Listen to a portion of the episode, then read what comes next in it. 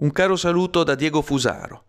Vi sono coloro i quali continuano a celebrare le virtù del lockdown o confinamento domiciliare coatto o ancora se preferite arresti domiciliari per persone che in realtà non hanno commesso alcun reato. Questa è l'essenza oscena del lockdown, che è un metodo di governo che, ripeto, come più volte ho fatto, non ha nulla a che vedere col discorso medico-scientifico che pure lo nobilita e lo propone. Il lockdown non serve a salvare le vite, non serve a contenere l'epidemia, è come mettere un cancello in riva al mare per bloccare uno tsunami, non ha alcun valore medico-scientifico, ma serve essenzialmente a rieducare la popolazione al potere onnipotente del nuovo ordine biopolitico, biosecuritario e transumanista, serve di fatto a sterminare i ceti medi a colpi di lockdown, a potenziare l'e-commerce, la shot-in economy e la finanza, serve in sostanza come metodo di governo, come utilissimo strumento nelle armi, nelle mani delle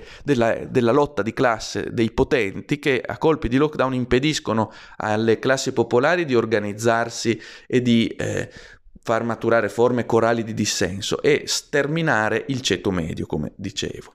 Ebbene, eh, il lockdown provoca solo danni. Prova ne oltretutto che l'Argentina, il paese che ha fatto il lockdown più lungo del mondo, ha più infetti ora eh, del mondo intero probabilmente e eh, versa ovviamente in una condizione miserrima sul piano socio-economico.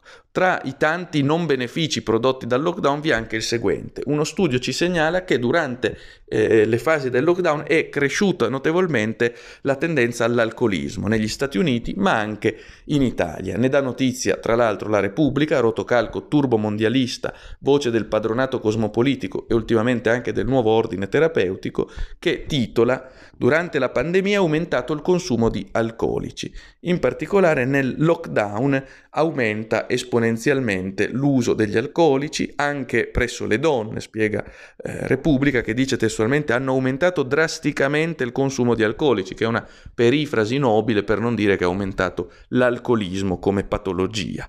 In particolare lo segnala uno studio del think tank statunitense Rand Corporation pubblicata sulla rivista Yama Network Open. In particolare, appunto, apprendiamo che tra i tanti danni prodotti dai lockdown c'è anche quello dell'aumento dell'alcolismo eh, nella società.